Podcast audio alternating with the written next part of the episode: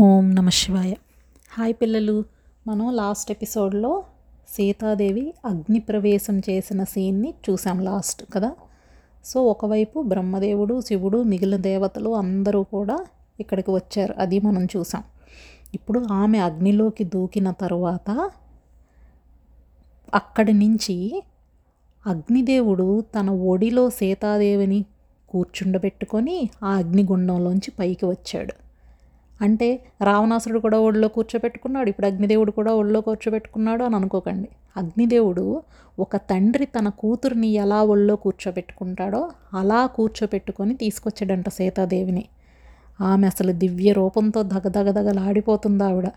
అసలు ఆ అగ్ని సమిధల్లోంచి బయటకు వచ్చింది అంత అగ్నిలో దూకినా కూడా ఆమెకి ఎలాంటి గాయం అవ్వలేదు సరికదా? ఇంకా అందంగా మెరిసిపోతుంది ఆవిడ. తన మెడలో ఉన్న ఐ మీన్ తను ధరించిన వస్తువులు నగలు వాటికి ఏమీ అవ్వలేదు. ఆఖరికి తల్లో పెట్టుకున్న పువ్వులు కూడా కనీసం చెక్కు చెదరలేదు. అలా తీసుకొచ్చి ఇచ్చాడు అగ్నిదేవుడు సీతాదేవిని. తీసుకొచ్చి తిన్నగా రాముడి దగ్గరికి తీసుకెళ్ళి రాముడికి అప్పగించాడు. అప్పగించి చెప్తున్నాడు రామచంద్ర ప్రభు ఈమె నీ ధర్మపత్ని. ఈమెలో ఎలాంటి దోషము లేదు. నువ్వు ఎంత సత్ప్రవర్తన కలిగిన వాడివో ఈమె కూడా అంతే పవిత్రమైనది. ఆమె మనస్సు చాలా నిర్మలమైనది బుద్ధి చాలా మంచిది. ఎప్పుడు నీ మీదే మనసు పెట్టుకొని పాపం నిన్నే ధ్యానిస్తూ ఉండేది ఈవిడ. నిన్ను తప్ప ఇంకెవ్వరిని ఎప్పుడు ఇష్టపడి ఎరగదు. అలాంటి ఆవిడ్ని రావణాసురుడు నువ్వు లేని టైంలో ఆవిడ ఒంటరిగా ఉండడం చూసి ఆవిడ్ని కిడ్నాప్ చేసి తీసుకెళ్ళిపోయాడు. అప్పుడు ఈమెకి ఒంటి మీద తెలివి లేదు. స్పృహ తప్పి పడిపోయి ఉంది. అలాంటి పరిస్థితుల్లో ఆమెని అంతఃపురం దగ్గరికి తీసుకొచ్చి అశోకవనంలో రహస్యంగా ఉంచి వికృతమైన ఆకారం ఉన్న భయంకరమైన రాక్షసుల స్త్రీలని ఆమె కాపలాగా ఉంచాడు. అప్పుడు కూడా ఆవిడ పాపం అలా నీ మీదే మనసు పెట్టుకొని నువ్వే దిక్కని నమ్ముకొని అలాగా ఉంది. ఆయన ఈమెని రకరకాలుగా ప్రలోభ పెట్టాలని చూశాడు. నీకు అది ఇస్తాను ఇది ఇస్తాను నేను మహారాణిని చేస్తాను ఇంకేదో చేస్తాను. ఎంత చెప్పినా కూడా ఆమె మాత్రం నీ నామజపం విడిచిపెట్టలేదు. కాబట్టి ఈమెలో ఎలాంటి దోషం లేదు. ఈమె చాలా పవిత్రురాలు. నువ్వు ఈమెను యాక్సెప్ట్ చెయ్యు అని చెప్పాడు అగ్నిదేవుడు.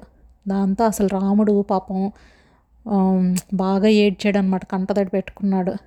దాని తర్వాత అప్పుడు అతనితో అన్నాడనమాట అగ్నిదేవ సీతాదేవిలో ఎలాంటి దోషం లేదు. ఆమె చాలా పవిత్రమైనదని నాకు తెలుసు. కానీ రావణాసురుడు అంతఃపురంలో అశోకవనంలో చాలా కాలం ఉండడం వల్ల లోకంలో ఉన్న వాళ్ళందరూ ఈమె ఎలాంటిదో ఈమె ఎలాగో బిహేవ్ చేసిందో అక్కడ అని రకరకాలుగా మాట్లాడతారు. అలాంటి అపవాది ఈమెకి రాకుండా ఉండడం కోసం ఈ పరీక్షను నేను పెట్టాల్సి వచ్చింది. ఇలా ఏమీ పెట్టకుండా నేను ఆమెని యాక్సెప్ట్ చేసేస్తే అందరూ రకరకాలుగా మాట్లాడతారు ఆమె గురించి. అలా మాట్లాడడం నాకు ఇష్టం లేదు. అందువల్లే నేను ఇలా బిహేవ్ చేయాల్సి వచ్చింది. ఆమె అగ్ని పరీక్ష చేస్తున్నా నేను కనీసం ఆపలేకపోయాను అని చెప్పాడు. ఆమె పాతివ్రత్యమే ఆమెకి భద్రకవచం. అంటే ఆమె పాతివ్రత్యమే ఆమెని కాపాడుతూ ఉంటుంది. సీత ఎలాంటిది అనేది నాకు తెలియాల్సిన అవసరం లేదు. ఎందుకంటే తను ఎలాంటిదో నాకు తెలుసు. తను నేను వేరు కాదు యాక్చువల్గా. సన్ అండ్ సన్లైట్ లాగా అనమాట సూర్యుడు సూర్యకాంతి రెండు ఒకటే కదా. అలాగే నేను సీత కూడా ఒకటే. సో తను ఎలాంటిది తన క్యారెక్టర్ లాంటిది ఇవన్నీ నాకు నాకు తెలుసు. నాకు వేరేగా ప్రూవ్ చేయాల్సిన అవసరం లేదు. కానీ లోకం అనేది ఒకటి ఉంది కాబట్టి దానికోసం నేను ఇలా చేయాల్సి వచ్చింది. ఆమె మీదకి ఎలాంటి అపవాదు రాకుండా ఉండడం కోసం. అని రాముడికి క్లారిఫికేషన్ ఇచ్చాడు. ఈ ఒక్క విషయం గురించి మీరు చాలా చోట్ల వింటారు. ఎందుకంటే ఎవరు ఎవరైనా ఒక హస్బెండ్ తన వైఫ్ను అనుమానిస్తున్నాడంటే వెంటనే రాముడు ఎగ్జాంపుల్ తీసుకొస్తారు. కానీ రాముడు సీతని అనుమానించలేదు. ఆమె మంచి గురించి ఆలోచించి ఆమె కోసమే అలా చేశాడు. ఇది మనకి బాగా క్లారిటీ ఉండాలి. ఎందుకంటే చాలామంది దీని గురించి నెగిటివ్గా మాట్లాడుతూ ఉంటారు. అలా చెప్పిన తర్వాత అప్పుడు రాముడు సీతాదేవిని ఎంతో సంతోషంగా యాక్సెప్ట్ చేశాడు. తను కూడా చాలా ఆనందించాడు. ఎన్నాళ్ళ తర్వాత ఆమెను చూశాడు కనుక తను కూడా ఎంతో హ్యాపీగా ఫీల్ అయ్యాడు.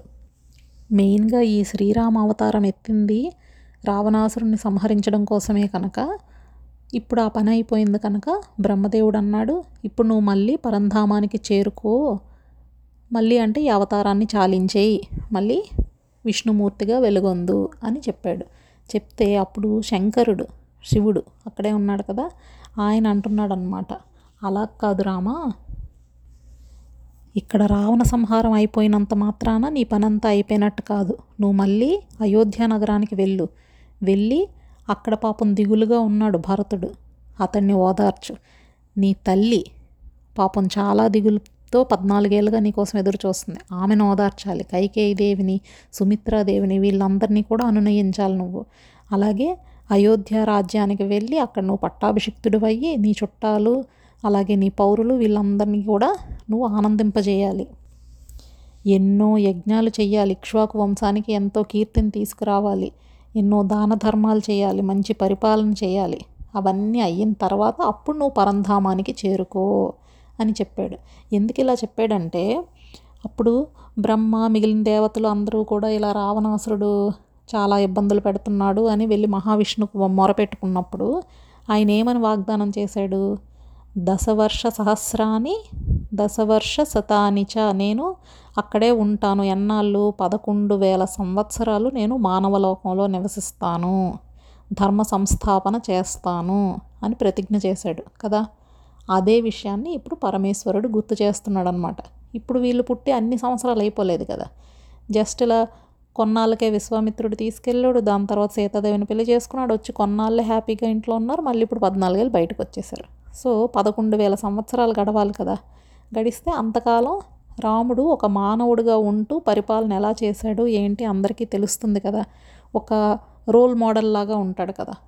అందుకు శంకరుడు ఆ విషయాన్ని గుర్తు చేశాడు. ఇప్పటికీ రామరాజ్యం అని చెప్పుకుంటాం కదా అందుకనమాట. సో అలా శివుడు సజెస్ట్ చేశాడు. చెప్పిన తర్వాత ఇదిగో రామ ఆకాశంలో ఆ విమానం ఉంది చూడు అక్కడున్న మహాపురుషుడిని చూడు. ఇతను మీ తండ్రి అయిన దశరథ మహారాజు. నీలాంటి గొప్పవాడిని కొడుగ్గా కన్నందువల్ల హాయిగా తరించి స్వర్గానికి చేరాడు. నువ్వు వెళ్ళి నువ్వు లక్ష్మణుడు వెళ్ళి ఆయనకి నమస్కరించండి అని చెప్పాడు. సో శివుడు చెప్పిన ప్రకారం వాళ్ళిద్దరూ వాళ్ళ అన్న- నాన్న దగ్గరికి వెళ్ళారు దశరథ మహారాజు దగ్గరికి వెళ్ళి దండం పెట్టారు.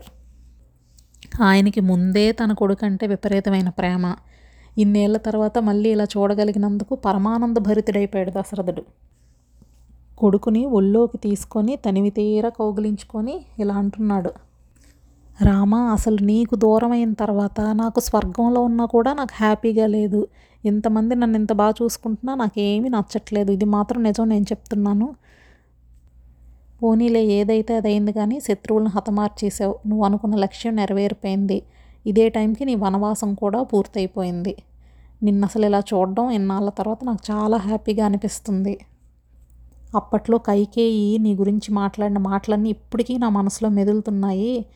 నేను ఎంత టెన్షన్ పడ్డానో అప్పుడు అలాంటిది నిన్ను లక్ష్మణుణ్ణి ఇలా చూసి మీరు ఇలా సేఫ్గా ఉండడం చూసి నాకు చాలా ఆనందంగా అనిపిస్తుంది. అష్టావక్రుడు పూర్వకాలంలో తన తండ్రి అయిన ఏకపాదుణ్ణి ఎలా తరింపజేశాడో నీలాంటి గొప్పవాడు నాకు కొడుగ్గా పుట్టడం వల్ల నేను అలా తరించిపోయాను అని అన్నాడు. ఇప్పుడు ఈ అష్టావక్రుడు ఎవరు అంటే అతని స్టోరీ చిన్నది చెప్పుకుందాం. అతని తండ్రి పేరు ఏకపాదుడు తల్లి పేరు సుజాత. ఓ సో ఈ సుజాత గర్భంలో అష్టావక్రుడు ఉన్నప్పుడు అంటే తల్లి కడుపులో ఉన్నప్పుడు తన తండ్రి ఏకపాదుడు ఉన్నాడు కదా తన శిష్యులకి ఎప్పుడు వేదాధ్యయనం చేయిస్తూ ఉండేవాడు వేదాలని అధ్యయనం చేయించేవాడు. కడుపులో ఉండగానే తన తండ్రితో మాట్లాడాడంట. ఏమని? తండ్రి ఎప్పుడూ నువ్వు ఇలా నీ శిష్యులతో వేదాధ్యయనం చేయిస్తున్నావు కానీ వాళ్ళు బాగా బాధపడుతున్నారు. నువ్వు మరీ నాన్ స్టాప్గా అంటే ఇప్పట్లాగా కోచింగ్ సెంటర్లు అవి లేవు కదా. ఇప్పుడంటే ఇంటర్మీడియట్కి వచ్చేసరికి ఏ లెవెల్లో రుద్దుతారో రెసిడెన్షియల్ కాలేజెస్లో మనకు తెలుసు. అప్పుడు వాళ్ళకి పాపం అంత తెలియదు కదా. సో కంటిన్యూస్గా వేదాధ్యయనం చేయిస్తుంటేనే వాళ్ళని బాగా హెరాస్ చేసేస్తున్నాడు గురువు అన్నట్టుగా ఫీల్ అయ్యాడు అష్టావకుడు. సో చెప్తున్నాడు తండ్రికి మరీ ఎక్కువగా చేయించేస్తున్నారు నాన్న మీరు దానివల్ల వాళ్ళ ఆరోగ్యాలు పాడవుతాయి అని. ఆ మాట వినేసరికి ఏకపాదుడు కోపం వచ్చింది. కడుపులో బిడ్డ ఇంక కడుపులో ఉన్నాడు. వీడు అప్పుడే నేను ఎలా మాట్లాడాలి నేనేమి టీచ్ చేయాలి? ఎలా టీచ్ చేయాలి? వీడు నా గురించి చెప్తావా? అని చెప్పి నా టీచింగ్ మెథడ్స్ గురించే నువ్వు వక్రంగా మాట్లాడు వక్రంగా అంటే అడ్డదిడ్డంగా అనమాట తప్పుగా మాట్లాడు కాబట్టి నువ్వు అష్టవక్రాలతో పుట్టు అని శపించేశాడు కొడుకుని. అతనికి ఎంత కోపం ఉందో చూడండి. అంత వేదాధ్యయనం చేసిన బ్రాహ్మణుడైనా కోపాన్ని అధిగమించలేకపోయాడు.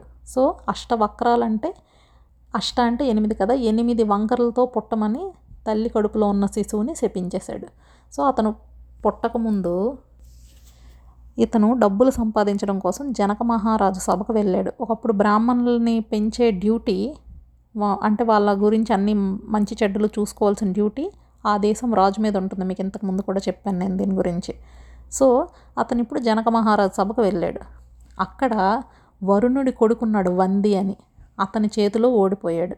అంటే ఒక దగ్గరికి వెళ్ళారంటే అక్కడ వాళ్ళు సబ్జెక్ట్ గురించి వాదోపవాదాలు చేసుకుంటారు కదా దానిలో ఓడిపోయాడు అనమాట సో అక్కడ పందెం కాశారు వాళ్ళు. ఆ పందెం ప్రకారం ఏంటంటే ఓడిపోయిన వాడిని నీటిలో ముంచేయాలి. సో అలా ఏకపాదుని నీటిలో ముంచేశారు. ఈలోగా అష్టావక్రుడు పుట్టాడు ఎనిమిది వంకరలతో పుట్టాడు తండ్రి ఇక్కడ లేడు కదా. సో తన మేనమామ ఉద్దాలకుడు అంటే ఈ సుజాత అన్నదమ్ముడు అనమాట ఉద్దాలకుడు ఇంటి దగ్గర పెరుగుతున్నాడు అష్టావక్రుడు. అతని కొడుకు శ్వేతకేతు అని ఒక ఆయన ఉన్నాడు. ఆయనతో కలిసి వేదాభ్యాసం చేశాడు. అంటే మామయ్య కొడుకుతో కలిసి వేదాభ్యాసం చేశాడు. ఒకసారి వాళ్ళిద్దరికి ఏదో గొడవ వచ్చింది. శ్వేతకేతుడికి అష్టావక్రుడికి. అప్పుడు తను ఇష్టం వచ్చినట్టు అంటే కొంచెం అవమానించినట్టుగా మాట్లాడాడు. ఎంతైనా అది వాళ్ళ ఇల్లు కదా ఈయన వెళ్ళాడు కదా అక్కడికి. అందువల్ల కొంచెం అవమానించుతూ మాట్లాడాడు. అప్పుడు వెంటనే తల్లి దగ్గరికి వచ్చి అసలు నా తండ్రి ఎవరు? ఎక్కడున్నారు? ఏంటి? నన్ను ఎందుకు వీటిలా అవమానిస్తున్నాడు? అని చెప్తే అప్పుడు ఆమె చెప్పింది నీ తండ్రి పేరు ఏకపాదుడు ఇలా డబ్బుల కోసం అని చెప్పి జనక మహారాజ్ సభకు వెళ్ళాడు డబ్బులు సంపాదించడానికి అని. వెంటే వెంటనే అష్టావక్రుడు జనకుని రాజ్యానికి వెళ్ళి విషయాలన్నీ తెలుసుకొని ఎవరైతే ఇతన్ని ఓడించారో ఏకపాదుని ఓడించారో వంది అన్న అతన్ని అష్టావక్రుడు ఓడించాడు. ఎందుకంటే అతను చాలా గొప్ప విద్యాశక్తి సంపన్నుడు. ఎంత గొప్పవాడు కాకపోతే కడుపులో నుంచే వేదం గురించి తండ్రితో మాట్లాడాడు. చాలా గొప్పవాడు. సో అలా ఓడించి తన తండ్రిని ఆ జలబంధం నుంచి విముక్తి చేయించాడనమాట సో ఇక్కడ అష్టావక్రుడు గొప్పతనం ఏంటి? తన తండ్రి అనవసరంగా కోపం తెచ్చుకొని తన పుట్టక ముందే ఒక చిన్న శిశువు మీద ఎంతో పెద్ద శాపం ఇచ్చేశాడు. ఎనిమిది వంకర్లు అంటే తక్కువ కాదు కదా? అలా శపించిన తండ్రిని కూడా తను ప్రాబ్లంలో ఉంటే తినెళ్ళి హెల్ప్ చేసి విడిపించాడు. ఆ ఎగ్జాంపుల్ ఇప్పుడు దశరథ మహారాజ్ చెప్తున్నాడు అనమాట నేను నీకు ఇలా ప్రాబ్లమ్స్ క్రియేట్ చేసి ఇలా అడవులకు పంపించేసిన పరిస్థితి తెచ్చిన ఇంత గొప్ప కొడుకువై ఉండి నువ్వు నన్ను తరింపజేశావు అని చెప్పాడు. రామ ఇప్పుడు నీ పట్టాభిషేకానికి ఎందుకు విఘ్నాలు కలిగే అనే విషయం నాకు ఇప్పుడు తెలిసింది. ఈ దేవతలందరూ కలిసి అప్పుడు ఇలా చేశారంట కదా అని అప్పుడు తను చెప్తున్నాడు అనమాట అప్పట్లో అలా జరిగింది కానీ అది ఇలా మంచి జరగడం కోసమే అన్నమాట. ఏదైనా సరే ఇప్పుడు నీ తల్లి చాలా అదృష్టవంతురాలు. ఎందుకంటే నువ్వు ఇప్పుడు వనవాసం పూర్తి చేసి వెనక్కి వెళ్తే హాయిగా నిన్ను చూసే భాగ్యం ఆమెకి దక్కుతుంది. అలాగే అయోధ్యలో ఉన్న మిగిలిన వాళ్ళందరూ కూడా హ్యాపీగా నిన్ను చూస్తారు. చక్కగా నేనే నిన్ను మిస్ అవుతున్నాను. అయినా సరే ఇప్పుడు నిన్ను కలిసినందుకు చాలా ఆనందపడుతున్నాను అని చెప్పాడు. తర్వాత నువ్వు చక్కగా రాజ్యాన్ని పాలించు హ్యాపీగా సంతోషంగా ఉండు అని దీవించాడు. ఇప్పుడు రాముడు ఎంత గొప్పవాడంటే తండ్రికి దండం పెట్టి అతను అన్నాడు తండ్రి కైకేయిని భరతుని నువ్వు కొంచెం ప్రేమగా ఉండాలి. నువ్వు ఇంతకుముందు కోపంలో ఏమన్నావు? నిన్ను నీ పుత్రుడైన భరతుడిని నేను త్యజిస్తున్నాను. ఇప్పటి నుంచి విడిచిపెట్టేస్తున్నాను అన్నావు నువ్వు కదా? అలాంటి ఘోరమైన శాపం వాళ్ళకి మాత్రం ఇవ్వద్దు అని వాళ్ళ గురించి తను ఎంత మంచిగా కోరుకున్నాడో చూడండి. అప్పుడు దశరథుడు సరే అలాగేలే. అని చెప్పి ఇద్దరు కొడుకుల్ని దగ్గరికి తీసుకున్నాడు. అప్పుడు లక్ష్మణుడితో కూడా అంటున్నాడు అనమాట లక్ష్మణ రాముణ్ణి సీతని కూడా నువ్వు ఎంతో భక్తి శ్రద్ధలతో సేవించావు. నాకు చాలా హ్యాపీగా ఉంది నీ బిహేవియర్. నువ్వు ఎంత మంచి సేవాధర్మం పాటించావు కాబట్టి దీనికి తగిన ఫలితం నీకు తప్పకుండా ప్రాప్తిస్తుంది. నీకు కూడా భూమండలం మీద మంచి పేరు ప్రతిష్టలు వస్తాయి అని దీవించాడు. అటు తర్వాత సీతాదేవితో మాట్లాడుతున్నాడు ఆయన. అమ్మ సీత రాముడు ముందు నిన్ను ఇలా యాక్సెప్ట్ చేయలేదు కాబట్టి అన్నట్టుగా మాత్రం నువ్వు ఎప్పుడూ ఉండకు. ఆయన మీద కోపం మాత్రం పెట్టుకోకు. ఎప్పుడూ నీ మంచి కోరుకునేవాడు ఆయన కాబట్టి నీ పవిత్రత అందరికీ తెలియడం కోసమే అలా చేశాడు కానీ ఇంకో రకంగా కాదు. కాబట్టి నువ్వు నీ భర్త పట్ల ఎప్పుడు ఎంత గౌరవంతో ఉంటావో అలాగే ఉండు. అతనే నీకు దైవం అని చెప్పాడు. చెప్పిన తర్వాత అందరి దగ్గర సెలవు తీసుకొని దశరథ మహారాజు మళ్ళీ విమానంలో స్వర్గానికి వెళ్ళిపోయాడు. ఇప్పుడు ఇంద్రుడు వచ్చాడు రామ నువ్వు ఇంత చక్కగా ఇంత కార్యం నెరవేర్చావు. సరే నీ దర్శనంతో మాకు కూడా చాలా హ్యాపీగా అనిపించింది. మేము ఇప్పుడు ఇప్పుడు నీకు చేయాల్సిన హెల్ప్ ఏమైనా ఉంటే చెప్పు అని అన్నాడు. మామూలుగా అయితే రాముడు అడగాలంటే ఎన్నైనా అడగచ్చు. సాక్షాత్తు ఇంద్రుడే వచ్చి అడుగుతున్నాడు. కానీ రాముడికి ఎంత మంచి మెంటాలిటీ ఉందనేది మనకి ఇక్కడ అర్థమవుతుంది చూడు. ఆయన ఏం చెప్పాడంటే దేవేంద్ర నా మీద నీకు ప్రేమ ఉంటే నీ వాగ్దానం ప్రకారం నిజంగానే మాకు హెల్ప్ చేయి. నా కోరిక ఏంటో చెప్తాను విను. యుద్ధంలో ఎంతో సాహసంతో చాలామంది పోరాడారు మా వాళ్ళు. ఈ వానరులు అవని భల్లూకాలు అవని వీళ్ళందరూ. చాలామంది చచ్చిపోయారు. వాళ్ళందరినీ మళ్ళీ బ్రతికించు అని కోరుకున్నాడు. అంతేకాకుండా వాళ్ళందరూ వాళ్ళ ఫ్యామిలీస్ని వాళ్ళ భార్యల్ని పిల్లల్ని అందరినీ విడిచిపెట్టి ఇక్కడికి వచ్చారు ఇక్కడ చనిపోవడం అంటే పాపం కదా వాళ్ళందరూ. కాబట్టి వీళ్ళందరినీ బ్రతికిస్తే బ్రతికించడమే కాకుండా వాళ్ళకి ఉన్న ప్రాబ్లమ్స్ అంటే ఇప్పుడు కాలు తెగిపోయి చేయి తెగిపోయి అలా బ్రతకడం వల్ల ఉపయోగం లేదు కదా. మళ్ళీ నార్మల్ వాళ్ళు ఇక్కడికి యుద్ధంకి వచ్చినప్పుడు వాళ్ళు ఎంత నార్మల్గా ఉన్నారో అలా మొత్తం నార్మల్ అయిపోయి హెల్దీగా అయిపోయి వాళ్ళు మళ్ళీ ఉండాలి. అప్పుడు వాళ్ళ ఊర్లు వాళ్ళు వెళ్ళిపోయి హ్యాపీగా ఉంటారు అని అడిగితే ఇంద్రుడు వెంటనే ఓకే అన్నాడు. అదే కాక ఇంకోటి అడిగాడు. వానరులు ఉండే చోట ఎప్పుడు ప్రతి కాలంలో కూడా మంచి మంచి కందమూల ఫలాలు మంచి నదీ జలాలు అన్నీ అవైలబుల్గా ఉండేలాగా చూడు ఇంద్ర అని కూడా కోరుకున్నాడు. ఇంద్రుడు అన్నాడు సరే నువ్వు అడిగినట్టుగానే అందరినీ బ్రతికిస్తాను. అలాగే నువ్వు చెప్పిన వాళ్ళకి కావాల్సిన ఫుడ్ అన్నీ కూడా ఎప్పుడు దొరికేలాగా నేను అనుగ్రహిస్తున్నాను అని చెప్పాడు. చెప్పిన వెంటనే అక్కడ చనిపోయి యుద్ధరంగంలో పడిపోయిన వాళ్ళందరూ చక్కగా ప్రాణాలు పోయిన ప్రాణాలు తిరిగి వచ్చి పడుకొని లేస్తే ఎలా ఉంటారో? అలా లేచి కూర్చొని ఆశ్చర్యపోయి చూస్తున్నాను. ఇదేంటి ఇలాగుంది? ఏం జరిగింది? ఇదేంటంటే అందరూ ఓహో ఇలా జరిగింది. యాక్చువల్గా రాముడు గెలిచాడు. రావణాసురుడు చచ్చిపోయాడు. ఇవన్నీ మిగిలిన వాళ్ళు చెప్పారనమాట చెప్పడంతో వాళ్ళందరూ ఎంతో ఆశ్చర్యపడి అందరూ రామచంద్ర ప్రభు దగ్గరికి వెళ్ళి ఆయనకి నమస్కరించుకున్నారు. ఇప్పుడు దేవతలందరూ మళ్ళీ రాముడి దగ్గరికి వచ్చి ఆయనకి నమస్కరించి సరే నువ్వు అయోధ్యకు బయలుదేరు రామా? అలాగే ఈ వానర్లందరూ కూడా వాళ్ళ వాళ్ళ ప్లేసెస్కి వెళ్ళిపోయేలాగా ఆర్డర్ ఇవ్వు అని చెప్పారు. ఎందుకంటే ఎప్పుడు వాళ్ళు వచ్చారు మనం చూసాం కిష్కింద కాండలో వచ్చేసారు సుగ్రీవుడు. అన్ని వైపులకి మనుషుని వాళ్ళ సైన్యాన్ని పంపించి అందరినీ తీసుకొని రమ్మన్నాడు కదా. అప్పుడు వచ్చారు వాళ్ళు. ఇప్పుడు యుద్ధకాండ వరకు ఇక్కడే ఉన్నారు. సో వాళ్ళందరినీ కూడా ఎవరి ప్లేసెస్కి వాళ్ళకి వెళ్ళిపోమని ఆర్డర్ ఇవ్వు.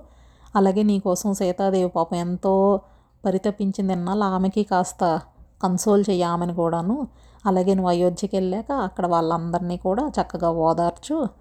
అందరినీ బాగా చూసుకో అని వాళ్ళు చెప్పి రామలక్ష్మణులకి బాయి చెప్పేసి వాళ్ళ వాళ్ళ విమానాలెక్కి స్వర్గలోకానికి వెళ్ళిపోయారు వాళ్ళు. అప్పుడు రాముడేమో మిగిలిన వానరులు వీళ్ళంతా ఇప్పుడు ఉన్నారు కదా వాళ్ళందరినీ మీ మీ ప్లేసెస్ ఉన్నాయి కదా శిబిరాలు. ఆ శిబిరాలకు వెళ్ళి ప్రస్తుతానికి బాగా రెస్ట్ తీసుకోండి అని అందరినీ ఆజ్ఞాపించాడు. సో వాళ్ళు వెళ్ళి హ్యాపీగా రెస్ట్ తీసుకున్నారు. మనం కూడా రెస్ట్ తీసుకుందాం. ఓకేనా? బాయ్ పిల్లలు.